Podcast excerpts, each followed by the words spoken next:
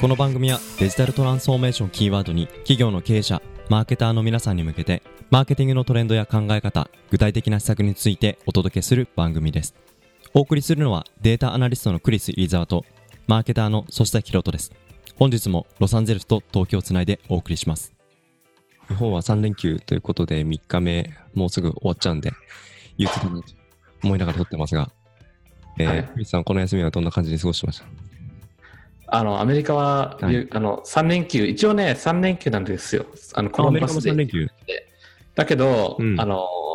結構ね西海岸と東海岸って、うんうん、あの休み取り方違う感じがするんですよ。へー、同じアメリカでも違うんですね。そう、ナショナルホリデーっていう位置づけのホリデーって結構あるんですけど、うんうん、そういう時は結構銀行休みなんですけど、うんうん、あので結構ね東海岸の方たちはそういう日をちゃんと銀行が多いせいか結構そういうあの休み取る方が多いんですけど、うん、西海岸は意外となんかそういう休みがないと。その代わり、うん、サンクス感謝祭とかのこう週末の間にそういうとこにこうフロートっていう形で、あもしくはクリスマスの後のシャットダウンにこう、うん、回されるみたいな。なるほど。じゃあナショナルで決まってるわけじゃないけど、その分取れなかった分をまとめ取れるときにみんな取ってる、そんな感じなんだ。会、会社次第な感じしますよね。ああ、なるほど。そうそうそう。クリさん、そういえば新しい会社に移ったらしいじゃないですか。そうですね。P 社に、P 社。プリ、プリンシプルジャパン、じゃプリンシプルアメリカだ。アメリカ。ジャパン、ジャパンはあってアメリカを立ち上げるので、そっちのブランチということで。そうですね。私がメンバーです。気を引き締めて。はい。新規事業ですね。そうですね。マーケターとしての腕が試し、試される。俺、マーケターじゃないし。あ、違うか。あれ、えっ、ー、と、アナリティクス。正式な肩書きで言うと、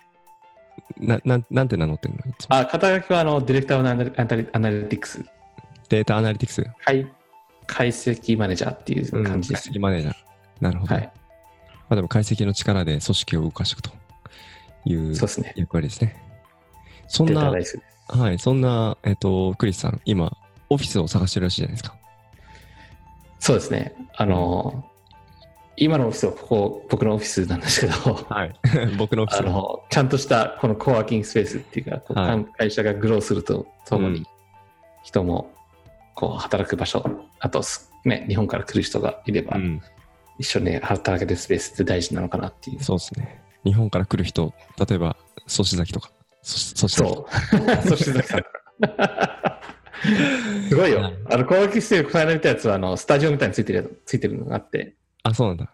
レコーディングできる部屋があるみたいな。それ大事だよね。いや実はクリスも探してるし、実は僕も今コワーキングスペースまがいなものをちょっと作っていて、うん、せっかくだから、まあ、スタジオじゃないけどレコーディングができる専用のスペース作りたいなって、そういえば作んなきゃいけねえと思って後から思い出して差別化ですね。いいですね。それの話もちょっと話したいですね、うん、今日。そうですね。で今そのクリスから一言あった差別化、これをまあいろんなコワーキングスペースが近年、まあ、アメリカでも日本でも出てきてる中で、だいぶ機能的な際って、えーまあ、ベーシックなところってあまり変わりがなくなってきてるんじゃないかなっていうのが個人的な感覚なんですよ。そのあたり、今、クリスがいろんなコワーキングスペース探しながら、どんな風にポイントポイント、あ、このコワーキングスペースはいいな、で、こういう機能があるからとか、こういうサービスがあるから、ドリンク飲み放題だからとか、なんかそういうのって場所場所によって違うのか、大体なんか似通ってる感じなのか、なんかそんなところをどんな風に感じるのかなみたいなところから、まあお話を今日、コワーキングスペースっていうテーマでしていきたいなという感じですね。はい。はい。だから今、ちょっとどんな感じで、まあ、場所見ながらなんか面白いとことかあったら、こんなコワーキングスペースあったよっていう話をぜひいただきたいなと思うんですけど、どうですかそのあたり。そうですね。まあ、うん、ちょっとあのざっくばらんに話すと、あの、はい、まあ、シリコンバレーに行った時から結構コワーキングスペースって結構あのあの訪れる機会があったり、うんうん、知り合いの方が働いてるとかね、うん、で WeWork ってもともと確かニューヨークだったかな、だけどサンフランシスコの方には結構そういう需要がもともとだいぶ前からそういうのがあって、はいはい、でコワーキングスペースっていうものは結構あの触れ合う機会っていうか接するポイントが結構あったんですよね。なるほど。であのロサンゼルスに今いるんですが、はい、あのロサンゼルスのスタートアップとかテックのシーンも結構あの盛んになっていて、うん、であの主にサンタモニカ、ベニスビーチとかその ロ, ロスの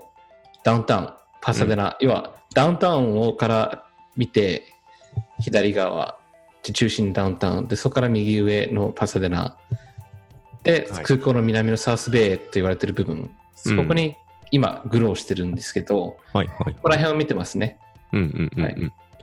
なるほど。今なんか話聞いてる中で、そのサンフランシスコに比べると エルエー はあんまりもともとコワーキングスペースなかったけど少しずつ増えてきてるっていう、そんな印象で今クリス自身見てるって感じなのかな。そうですね、あの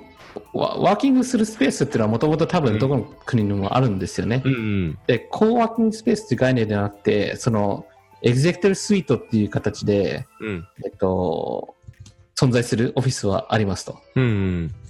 そうそうひとりからふたりから入るんだな、うん、だけどそれがちゃんとなんつうの一室、要はでかいビルの一室みたいな、はいはい、形にこうエグゼクティブスイートっていう形で、うん、そういう形態のものはよくあるんですよね。はいはいはい、だけど近年のそういう要はすごくオープンで、うん、アメニティがあって、そのテナントがこうネットワーキングしやすい環境とか、うん、そういう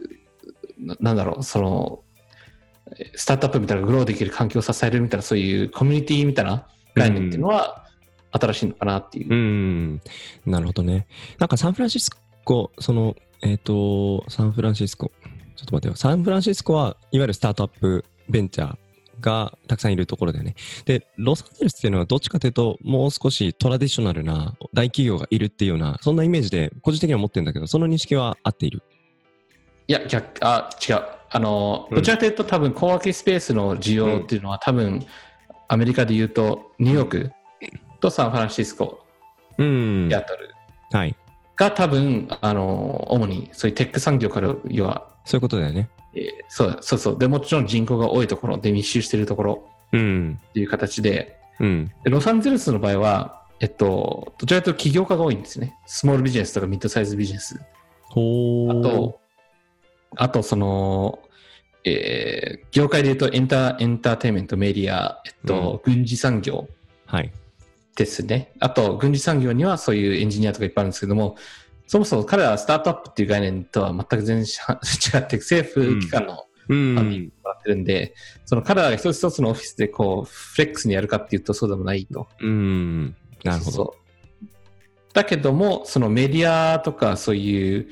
えー、例えばハリウッドとかね、うん、ああいうビジネスっていうのは結構スモールビジネスが結構いろいろ支え合ってる部分があって、なるほど。だから、だから眠ってる需要はあったと。うん、そうそうそう。であの近年そのさあのコワーキングスペースがロスに参入しちゃったらすごく需要がバーンってあって、うん、WeWorkなんかすごいバンバン立ち上げてきています、ね、あこんなに需要あったのねっていう、その眠れる需要っていうか、うんうんうんうん、で僕がさっき言ったスモールビジネスっていうのは結構そういう飲食店とか、はい、えー、要は本当にあのティピカルにされてるスモールビジネスが多いと、もちろん会計事務所とか、うん、そういうで弁護士系も多いと、うん、そういう仕事が多いんですかね。なるほどですね。だからそういう意味で言うと、まあこの エルエー、 さっきサンタモニカって言った言ったんだけど、ここにもまあいろんな種類のコワーキングスペースたくさんどんどんどんどん出てきて、でクリスもいろんなたくさん選択肢の中から好きなところを選ぶっていうのは、結構これあの選ぶのもそれはそれ結構大変だったりするのかなって改めて思って、あ、今回探してみてどうでしたか？そうですね、きっと多分日本とはまた違うそういう要素が詰まってると思うんですけど、うん、ロスの場合は多分サンフランシスコもそうですけど、うん、あの一回こう都心を離れると、うん、車社会なんでサンフランシスコもそう、うん、そうなんですけど、はいはい、うん、やっぱその車でどこからアクセスできるかっていうそういうポイント、うんうん、あと駐車場、うん、そうそうそう、駐車場からお金かかるのか、アクセスいいのか、ね、高速からどこから離れてるのか、うんうん、その周りにレストランあるのかとか、うん、結構そういう結構そうベーシックなところがすごく、うん、あのなんだろうすごく大きい差別になるんですよね。なるほどね。差別化になる。例えば日本とかでさ、例えば渋谷にこうにけん立ち上げたら、うん、本当に差別化されてるものをよく見ないと感じなかったり、なんだろう。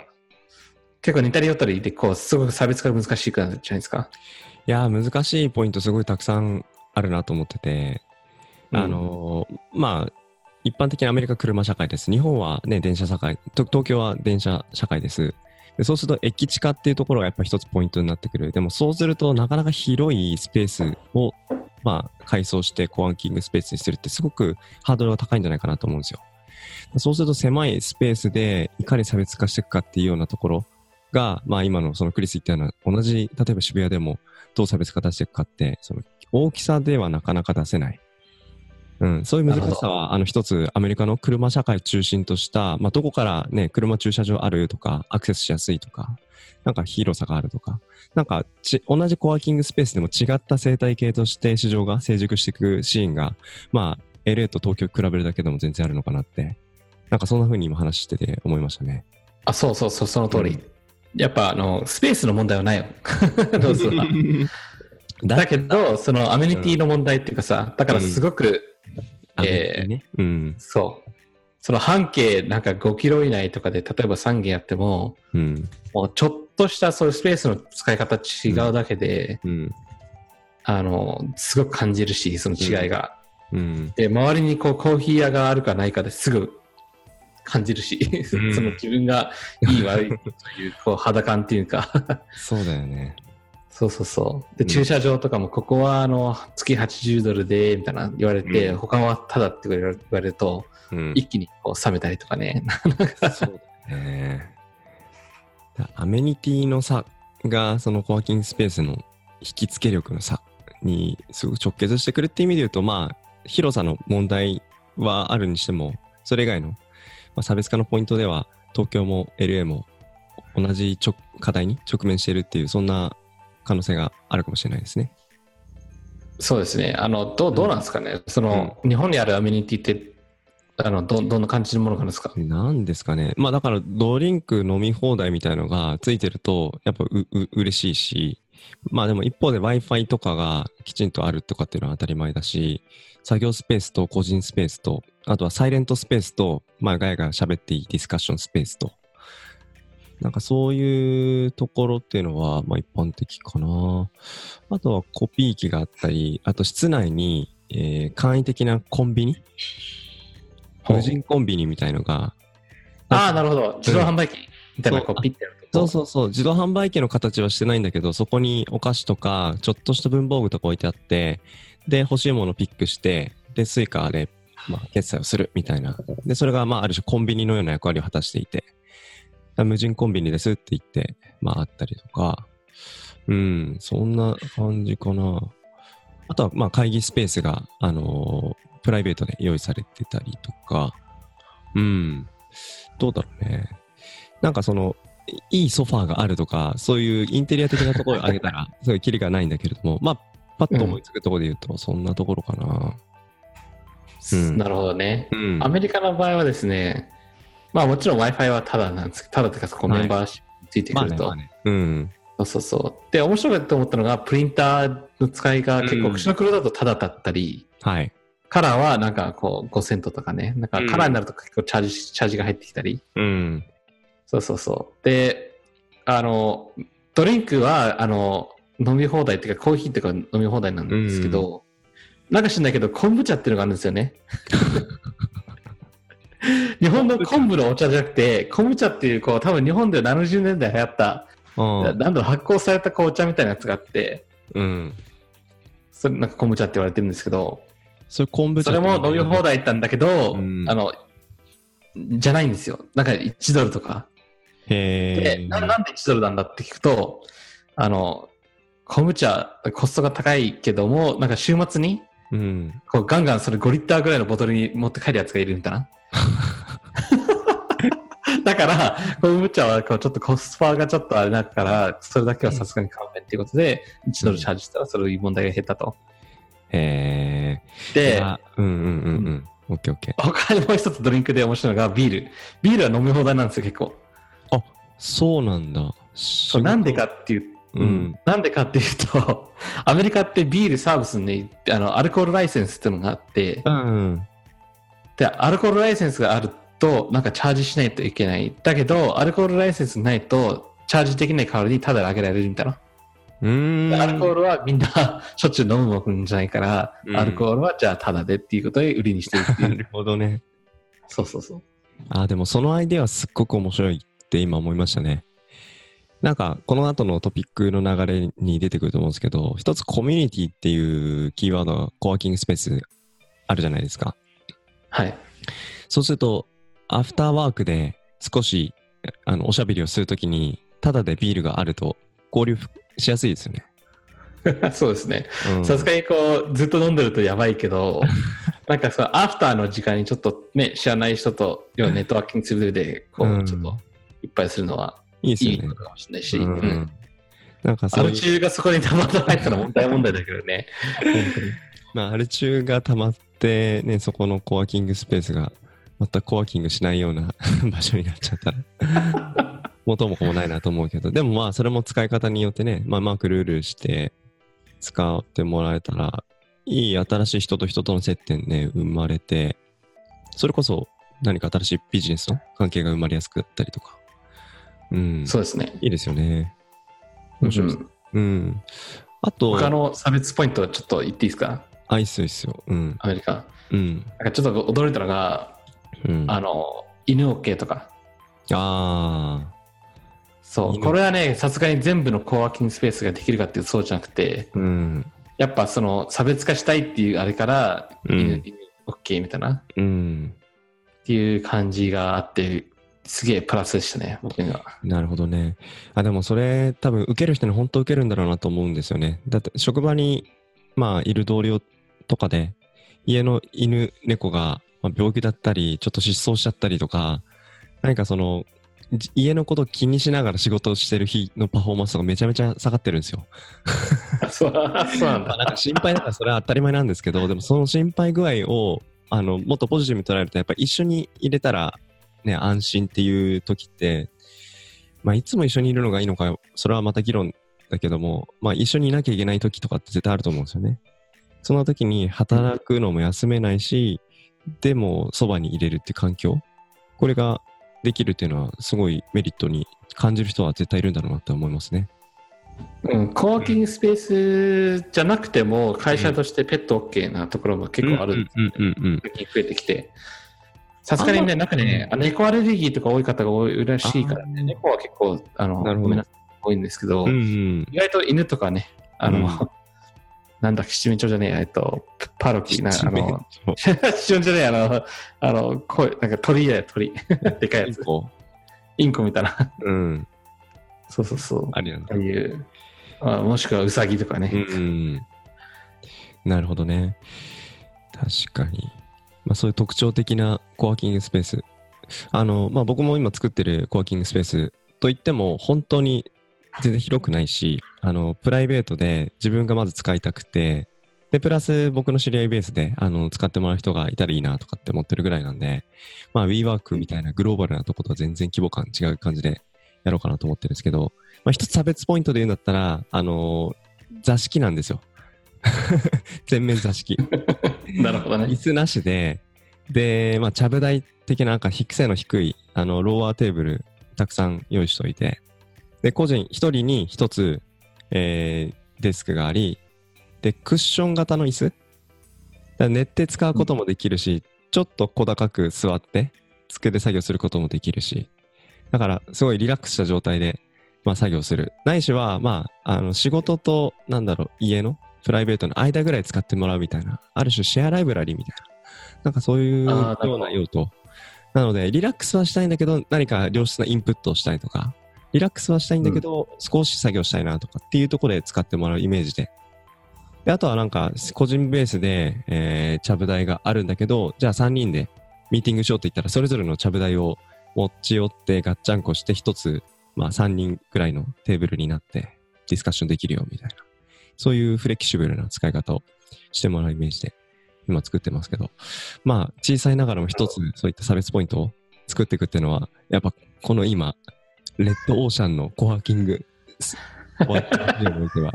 絶対大事かなと思って、ね、お金かけたらドリンクバー無料ですとかってやれるけど、うん、なかなか難しいよね。あのそうそのコワーキングスペースのトレンドにせんじゅうななねん版みたいなそういう記事を見たんですけど、はいはいはい、その中で、うん、スペースの機能はもはや共同だけではないっていうポイントがあって、おーなるほど な, な, なんだろうと思って見てみると、例えばそのイベントスペースとしての要素を強めるとか、うんうんうん、えー、そのなんだろう、そのアクセレーターとしてのそういう、はい、なんかインキュベーションとかね、そういうグローさする、うん、いや、はい、ネットワーキングを通してその場は、うん、えー、入居者のそのビジネスをサポートするっていう場だから、うん、えー、その共同で働くっていう場だけではないよっていう、うん、その一緒に働く場所のこうテーマとか、うん、そういうのをこう、まあ、講座をする場所とかコーディングクラスをするとかね、クラス系のスペースとかね、うん、だからそういうテーマを決めてやるっていうのもある意味そういう日本のそういうスペースに、はいはい、な, なんていうの問題があったり差別化するのに難しくなってきた場合は、うん、ある意味そういう強みを出すっていうのが面白いかもしれないよね、うん、そうですね。なんかあのー、イメージしてるのは、そこに来てる人が仕事するだけじゃなく自分でなんかアウトプットするセミナーする場所として作業する場所として使ってるんだけど、イベントもやる人で、イベント場所を他でまた借りずに同じそのコワーキングスペースのところで夜使えるってなると、わざわざ新しいところ借りなくていいじゃないですかとか、あと集客的にもいいですよね。そこで働いてる人に自分今度ここでやるんですっていう話で、あの接点持つ、そういった会話もしやすい、なんかそういう相乗効果を生む場所としての多分役割として、この共同スペース以上の機能っていう風に歌ってるのかなって今話聞きながら思いましたね。そうだね。やっぱ、うん、なんかドリンクとかで差別化するのはもうあのできないんで。ドリンクでね。あ, あと変な話、日本ってさ、そういうちょっと都心から離れば、要はあのな ん, なんていうんだ、その住宅エリアになればなるほどさ、さっきその市が持ってるその公共施設、うん、施設みたいなのじゃないですか。公民館的なところ？公民館的な。うんうんうん。そういうの あ, あ, ある意味あれがかっこよければ、うん、そういう場所にもなっちゃうのかなっていう。なるよね。え、公民館的なところってさ、うん、エルエー とかにもあるの？あのシティホールとかに行くとライブラリーとかね、そういうなんかそういうミーティングセットアップしてこうできるとかね、うん、ちょっとそういうアメニティをこうしとか用意してますと、うん、ただテンポラリー的な要素が感じていて、うん、あの制限もいっぱいあるし、うんうん、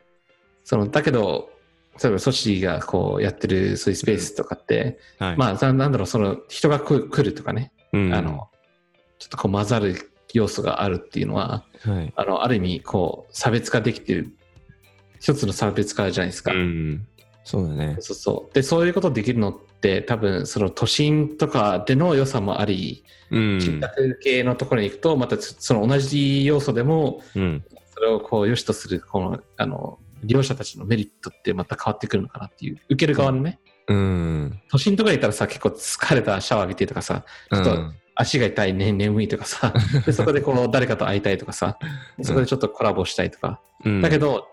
都心を離れてく離れれば離れるほど多分都心に行きたくないけども、こう地元のこのネットワークでつながって、うん、ビジネスをこうグローしたいとかね、うん、ある意味この畳で休むとか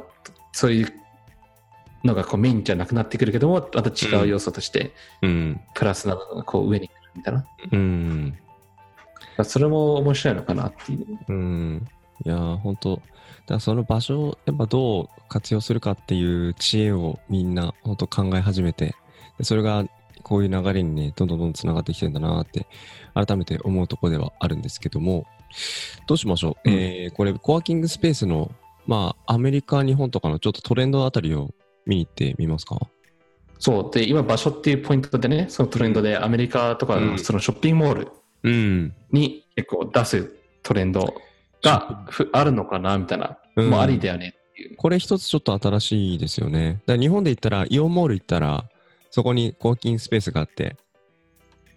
でイオンモールにちょっと働きに行くみたいな、そんなイメージですよね。そうですね、僕も行ったことあるんですけど、サンフランシスコのウェストフィールドモールっていう、うん、まあ、ちょっと日本のすごくハイエンドなイオンモールとか、えー、ロックインヒルズみたいなのを想像してくれればいいんですけど、はいはいはいはい、まあ、丸の内丸ビルみたいなね、ああいう感じの想像してくれれば、うん、モールがあって、うん、でなんか に,さん 階とかに行くとなんか、うん、ビースポークっていうオフィスがあって、そこスキャンして中入ると、うん、なんかすごく天井の高いこうエリアがあると、うん、で多分 WeWork も同じような感じなんですけど、こうビルの中でも に,さん 階ゲットして、その間をこう階段でつなげちゃうみたいな、こう改造したんですよね、うんうん、スペースを。なるほど。だからこう、こうなんだろう、こうパンケーキ状の階が真ん中をくり抜けて、うん、そこからこうスパイラルにこう単純を高くして開放感を作るみたいなトレンド、うん、でそれをこうモールの中に開けることで、うん、でまあもちろんその中は結構ティピカルなコワーキングスペースなんですけど、うん、そのモールのアメニティが使えるよっていうのがポイントになるわけですよね。うんうん、でこうなってなると、その都心にあるにもかかわらず、要はそのモールの駐車場を使えると。うんでオフィスでミーティングできますよねみたいな、うん、でように一石二鳥みたいな、うん、でモールによってはなんか映画館があったり、なんかね違うようなブランドとかレストランのミックスも違うと、うん、要はそのモールの色が結構そうこう働く場所とこう噛み合う、で違うモールと、うん、えオフィスワークがあれば、そのモールとまたこのモールと違う良さがこう出てくるみたいな、うんうん、面白いですよね。面白いですね。だからまあごじぐらいに、まあ、日本人だとちょっと残業する文化がまだまだ全然残ってるんで、うん、あ今日もはちじくじまで仕事しなきゃいけないんだってなって憂鬱になったら、ごじぐらいにいっぽん映画を見に行って気分転換して帰ってくるみたいなのもクイックにできちゃうわけですよね。そうですね。これクリエイティブな方たちはね、そういうクリエイティブな刺激も必要ですよね。うん。あとなんかちょっとした買い物とかで Amazon で頼んでもいいんだけど、今この瞬間欲しいみたいのがあったりするじゃないですか。文房具とかなんかそういう、アップルストアとかね、うん、はい、私iPhone絶対買いに行かなきゃみたいな。アップルストア、そうそう、だからなんかちょっとした買い物で、いや時間指定で明日来るのはいいんだけど今欲しいんだよなみたいなものをクイックに買いに行ける場所があったりしたら、それは便利だし、あそれしてちょっと思え、うん、そのやっぱそういうさ、そういう場所、ボールみたいなさ、うんやっぱそういう、えー、買い物だけじゃなくて、そのミックスだとかね、そういう、えー、コワーキングスペースを利用してる人たちのそういう、うん、なんだろう、うん、ワーキングスタイルとその環境以外にさ、はい、ある意味そのテクノロジーとかスタートアップやってる人たちって、うん、新しいものを試したりさ、製品を提唱したり、そう、あのユーザーの声聞きたいじゃないですか。そうそうそう。その時にさ、なんかオフィスをステップアウトしていきなりこう、うん、なんかサーベイ取れたらできるわけじゃん。うんどう、どう思うとかさ、うん、あそれまさに。でやっぱりデスクワーク、オフィスワークしてると、その市場の動向ってウェブ上の記事とかニュースとかばっかりでインプットするんだけど、実際肌感で感じるのって、週末家族とパートナーと出かけて、でそこで感じる最近のトレンドみたいなので、結構時間的に週末に限られていることとか多いのかなと思うんですけど、こうやってショッピングモールと併設したワーキングスペースあると、まさに今クリス言ったような明日らしいトレンドっていうのが、もうまさに生活のワークスタイルの中で感じることができるっていう、これなんかビジネスセンス磨く意味ではすごく価値がありそうですよね。そう、ある意味その少ない入ってるテナントとちょっと制限試したりね、うん、ねそうそうそう思いますかみたいな、うん、関係性築いてね、うん、そうそうそう、これは面白いですね。うんね、あとはジムとかそういうのも入ってたら通って働いてみたいなのもあるかもしれない。アメリカの場合はそういうコワーキングスペース内にシャワーとかね、ジムとかこうちょっと設備、うん、っていうのもさ、やっぱ隣、あこの間見に行ったやつはその、うん、コワーキングスペースの隣がジムだったから、うん、えーと、ここに入るとそこがこうよんじゅうドルオフとかね、そういうディスカウントはありますよみたいな。だけど、うん、大きいね。なんかそんな感じ、うん、で、あの隣にジムないところって結構あの要は室内に作ったりとかさ、シャワー室作ったりとかあって、はいはいはい、だけど日本の場合はさ、スペースが限られてるから、だからある意味モールだとジムがあればすごく、うんね、そういう、えっと、パートナーシップみたいなの組めやすくなったりしていいですよね。いやいいですよね本当に。まあプラス社食とかっていうのなかなか用意できなくても、このモールの中のお店だったら にじゅっパーセント オフですみたいな、そういうなんか連携をうまくしやすい。結構もうこういうアイデア多分ショッピングモールでやり始めるのキリがないぐらい出てきそうですよね。そうですね。いいですよね。うん、ある意味いいアイデアだと思う。いや本当に。いやこれはなんか近いうちにイオンとかもやり始めるんじゃないかなって勝手に思いながら。うん、ねアメリカの場合はさ、やっぱあのショッピングモール自体がこう、うん、衰退してるっていうの変な言い方だけど、そういう、うん、あの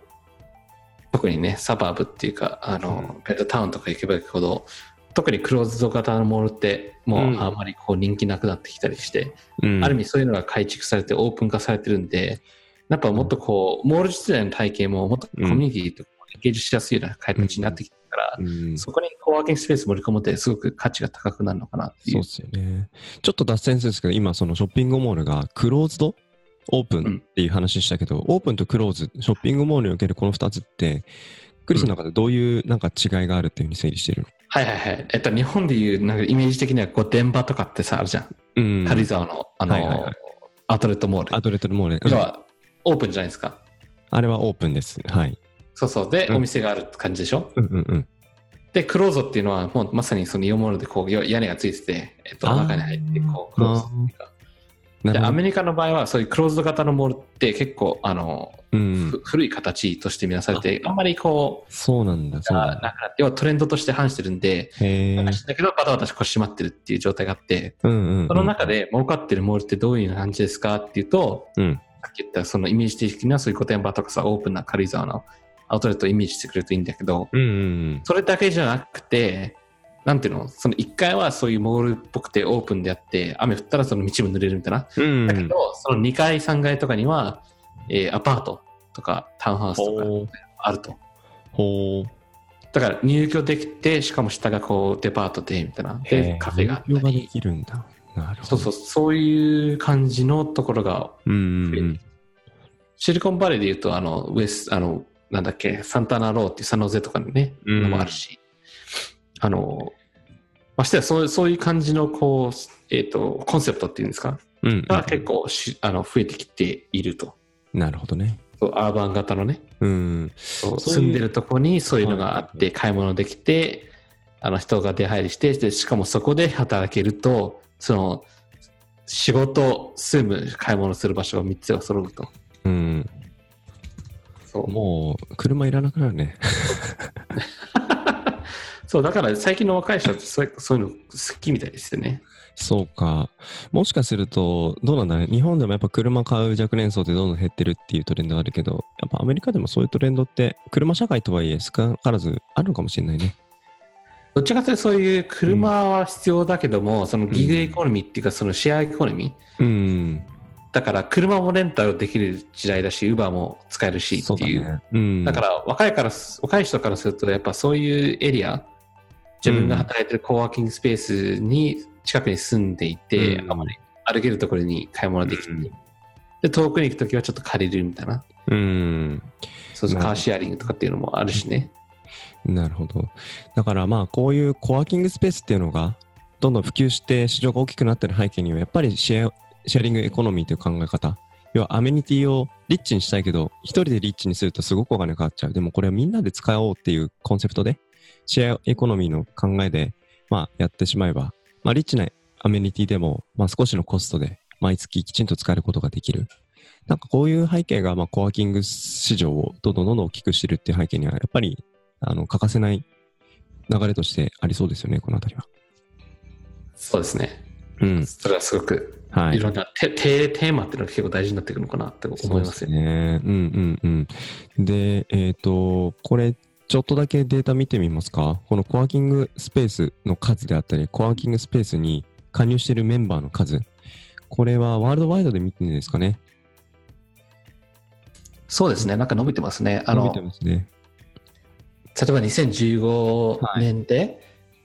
ナンバーオブコワーキングスペースワールドワイドで見ると、えっと、はっせんななひゃくあって、うんはい、にせんじゅうななねんはそれが いちまんさんぜんはっぴゃく と、うん、だいぶ伸びてますよね。そうですね。でこれメンバーも増えてますよね。メンバーはもうにばい以上伸びてますよね。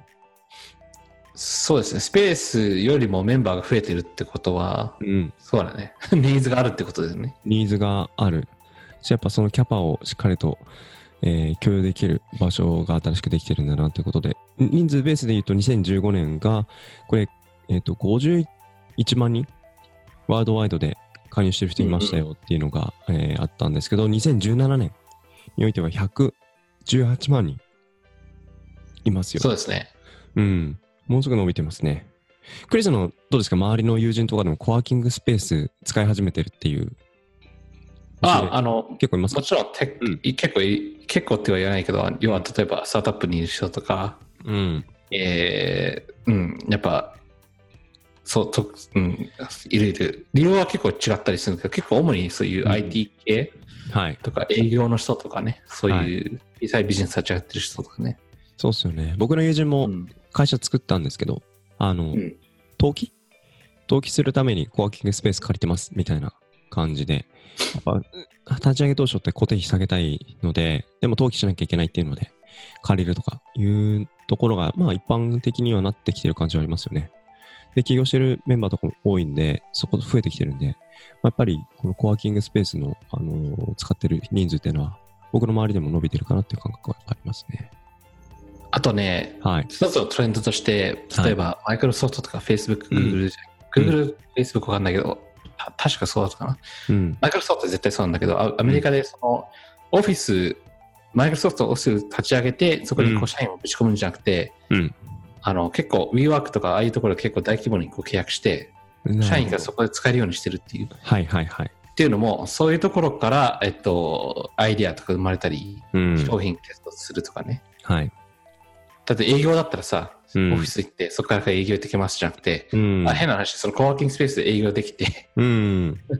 ネットワークできちゃうっていう、はい、だからそのそういった意味合いで結構その大企業がどんどんどんどんそのコワーキングスペースにこう わ, わざわざ入る、うん、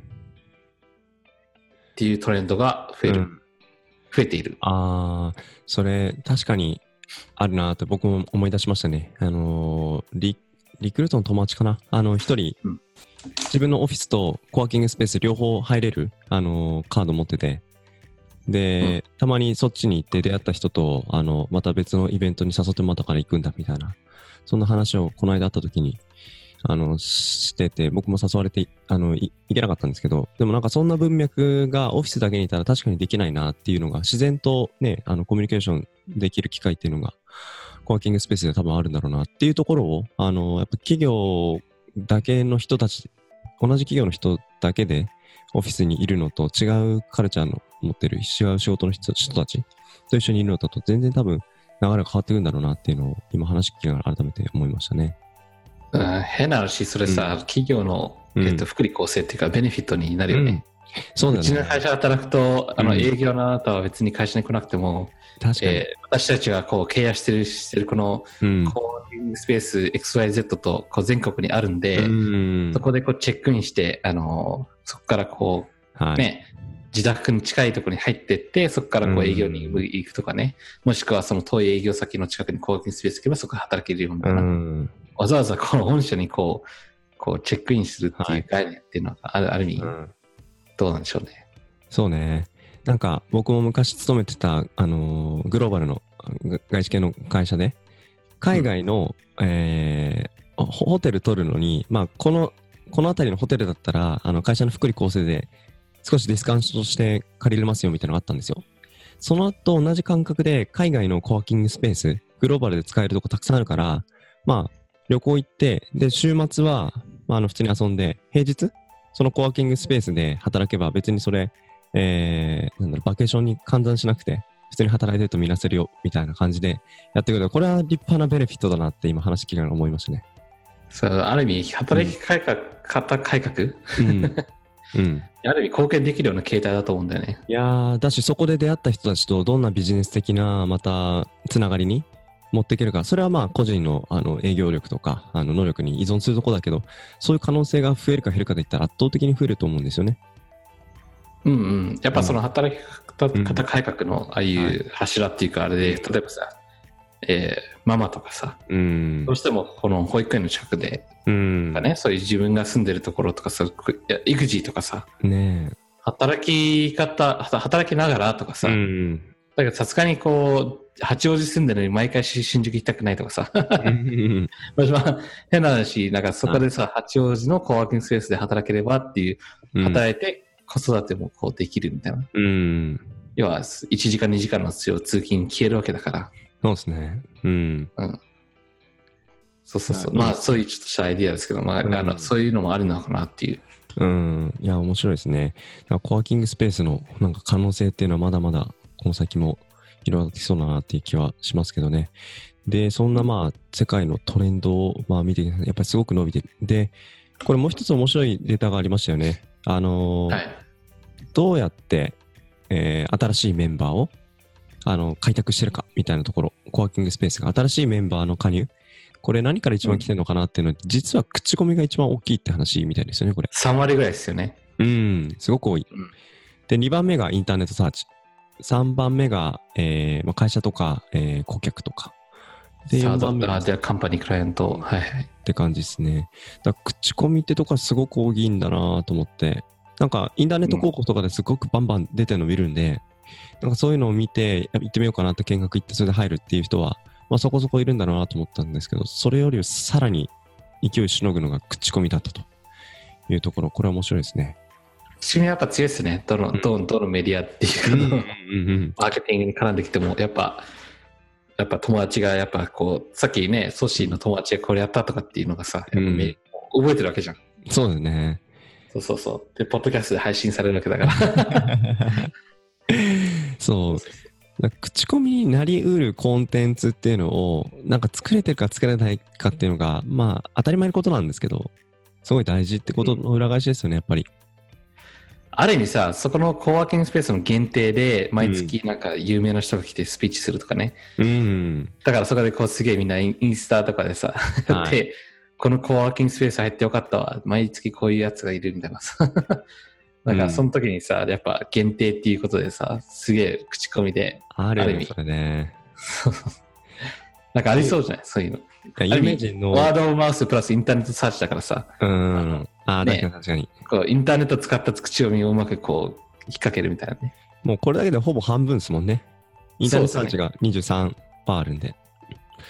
そっか。でもあれもあると思うのはやっぱりそこのか会員限定でセミナーを開催し、そこに来る人が毎月有名な登壇者ですごいいい話が聞けた、しかも一緒にピクチャー撮れちゃいましたみたいなので、なんか Facebook とかインスタとかに上げて、え、何それ行きたいんだけど、あ、でもこれごめん限定なんだよねみたいなそうそうそうそうそう、もしくはあのこれから出す本先にこう変えたりとかさ、うん、サイン変えとかさ、ね、なんかいろんなことできそうじゃない。やっぱそこのリアルの場でいるっていうのがコワーキングだからさ。そうだね。リモートじゃないからね。うん。そういうちょっと敷居の高いコンテンツを作れるか、やっぱりそこが誰が作ってるのか、どういう人のネットワークがある人が作ってるのか次第で、やっぱ真似ってなかなかしづらい。で、そういうものがやっぱり差別化になって、口コミの源泉になってくるっていう流れが、なんか、まあ当たり前っちゃ当たり前なんですけど、想像できますよね。うん。そうですね。うん。はい。まあそんな感じで、だから、まあ、コワーキングスペースの特徴っていうのが、なんか、ある種いろんな数が増えてくる中で、どんどんどんどんコモディティ化して、どこも差別化されないような、あの数だけ増えてるような背景があるんですけど、その上にどういう、まあ、工夫を凝らしているのかっていうのを見極めるのが、まあ、コワーキングスペース選びにおいてすごく大事かなっていうふうに思いますけど。そう、はい、はい、面白いですね。面白いですね。このコワーキングスペースの世界のトレンドとかで話し漏れてることあるかな。市場伸びてます。えー、共同だけで僕の、うん、僕のちょっとしたこう、うん、面白いアイデアみたいなの言っていいですか？このコワーキングスペース買ったやつね。そうそう、うん。勝手な俺の思いつきなんだけど。はい。日本ってほら結構、うん、これ全然ランダムな話なんだけど。うん採用とかにさ、すごい企業苦戦してるじゃん。うんうんうん、なんかまあ少子化とかさ、いろんな理由があるんだけど、はいはいはい、うん、例えば大学の近くにさ、会社がコワーキングスペース作っちゃうと、うん、はいはいはい、でそこにこう要は社員働きだけども、うん、あのインターンとかあ学生さんたちがさ出入りできるような施設を作ることで、へー、ある意味その会社の色とかさ、要は説明じゃないけどさ、一緒にこう、うんうんうん、アフターワークにこう、こういうことやってますよとか、学生さんのプロジェクト絡んできたらこう奨学金とかね、なんか分かんないけど、そういうネット学生がネットワーク社会とネットワーキングできる交流場をこう企業が限定で、なんか分かんないけどちょめちょめ会社のこうコワーキングスペースみたいな形でって大学の近くでやっちゃったら結構面白いと思うんでね。要は獲得できちゃうじゃん。いや素晴らしいね。アクジションだよね。いや素晴らしい。採用コストすごいあの下がるというか、あとコストだけじゃなくて、うん、カルチャーフィットも高まりそうですよね。入る前からそのカルチャーをなんなんだろう、わざわざそのインターン行かずともコワーキングスペースで一緒に働く場所としてもういつ何時行っても感じられるわけですよね。そうそう、だってね、僕アメリカン大学行った時もやっぱアメリカン大学の図書館ってすごく気に入ってたんですよ。うんうんうん。だけど唯一嫌いだった要素っていうのは静かにしないといけないっていう。で絶対その学生以外の要は博士とかもいるし、うん、あの近くで働いてる要はビジネスマンもいる、うん、いるってのも分かるんですよ、うん、誰でもこう出入りできるわけだから、うん、だからそういうこう人たちがこうもっとこうオープンにこうね会話してナレッジをこう共感できればいいなとか、うん、だけど図書館なんで喋っちゃいけないみたいな、だからそれがすごく嫌でね、アメニティもいいのにかっこいいビルとかあってさ、なんか本もいっぱいあって、うん、いいミーティングスペースもあるのになんか、うん、人とコネクトできないって図書館なんかつまんねえなみたいな。すげえもったいないですね。そうそうそう、図書館で喋っちゃいけないのはアメリカも日本も一緒なんだね。うん、なんだろうね、なんかあれ、うん、あれが良くないよね、うん、だけどそこで企業がなんか大学でこうね、うん、なんかコワーキングスペース立ち上げれば社員も働けて、うん、学生とネットワークして、ああでもそうレクチャーの場にもなるのかなっていう。うん、でもそのニーズっていうかそのなんかアイデアすごく面白いなと思うのは、実は先月ぐらい日本でその就活ルールを解禁しようみたいなそんな、うん、発言があのなんだっけえっ、ー、とに経団連経団連のまあ会長さんがまあインタビューの中で記者会見の中でポロッと話したわけです。要は就活スタートの時期がこれまで決まってたのがそのスタート時期っていうのもなくしてしまって、いつ何時始めてもいいよっていうような感じに、まあ、今後変わっていく一つの流れができたわけなんですよね。そうすると学生が一つ迷うポイントが出てくると思うんですよ。何かっていうと、いつから始めたらいいかっていうのが分かんなくなるんですよね。だから今までだったら毎年このぐらいの時期からインターンに来始めてエントリーシート書いてそれで面接の対策をしてみたいな、そういうのが大体逆算ができるんですけど、このルールがなくなると始める時期も人それぞれによって変わるし、でそうすると始められる人は始められるけど何から手をつけたらいいか分かんない人も一方で取り残される可能性がある。でもこの取り残される人たちっていうのも何かきっかけがあれば自ら動こうっていう風になるポテンシャルを持ってる人たくさんいると思うんですよ。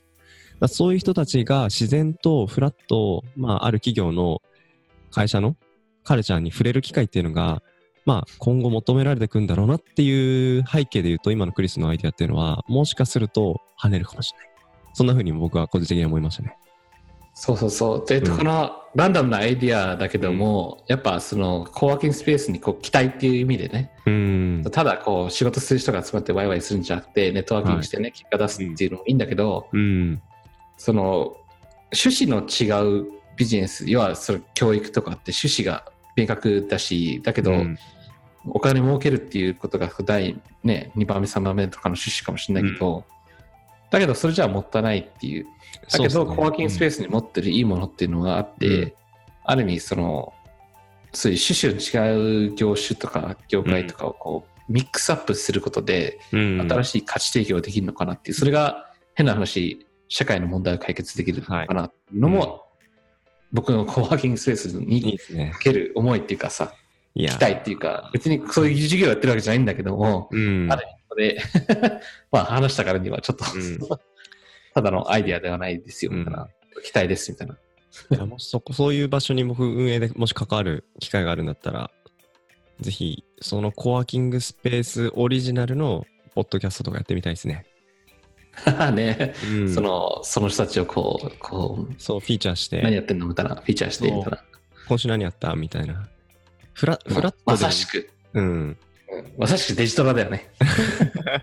デジタルトランスフォーメーション、そうそうそう、あのオフィスみたいなこうつまねえところがデジタルで、うん、トランスフォームして人をつなげるみたいな。うん、い